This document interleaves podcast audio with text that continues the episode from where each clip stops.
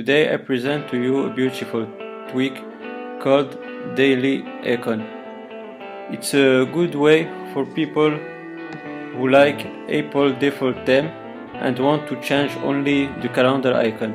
And it's also a new way for designers to make beautiful calendar icons. So after you install this tweak, you have to respring to update the two default theme that comes with daily icon.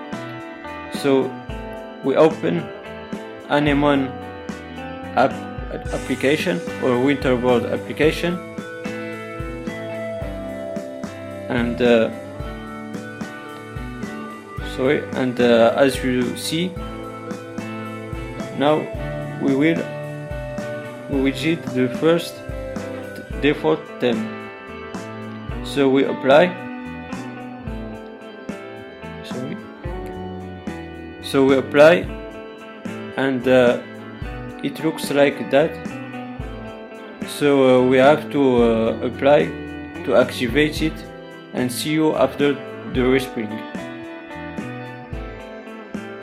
So take a look on this beautiful new calendar icon. For me it's the best between the two default icons.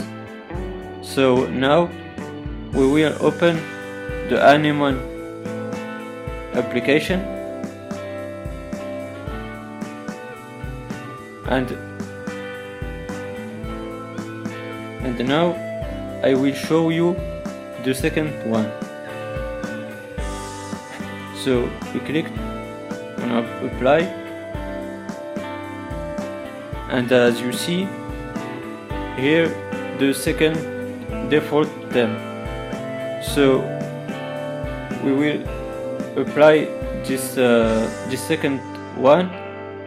And uh, as I said it's uh, compatible with Anemone and Winterboard so see you after the respring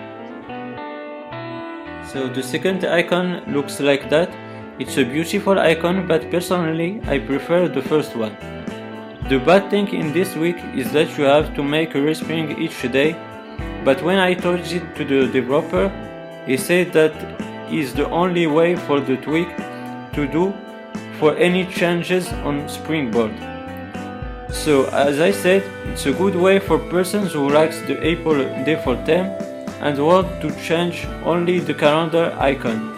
And it's also a new way for designers to make beautiful calendar icons. And uh, you can find the page GitHub on the tweak settings. I wish you liked this episode this about this tweak. Uh, it will come soon on Cydia and it will be free for all of you. As usual, if you have any comments, questions or suggestions, please leave them and I will be happy to answer you. Don't forget to like this video and why not to subscribe on my channel to support my work and to have future episodes. Anyway, thanks for watching and see you on next episode.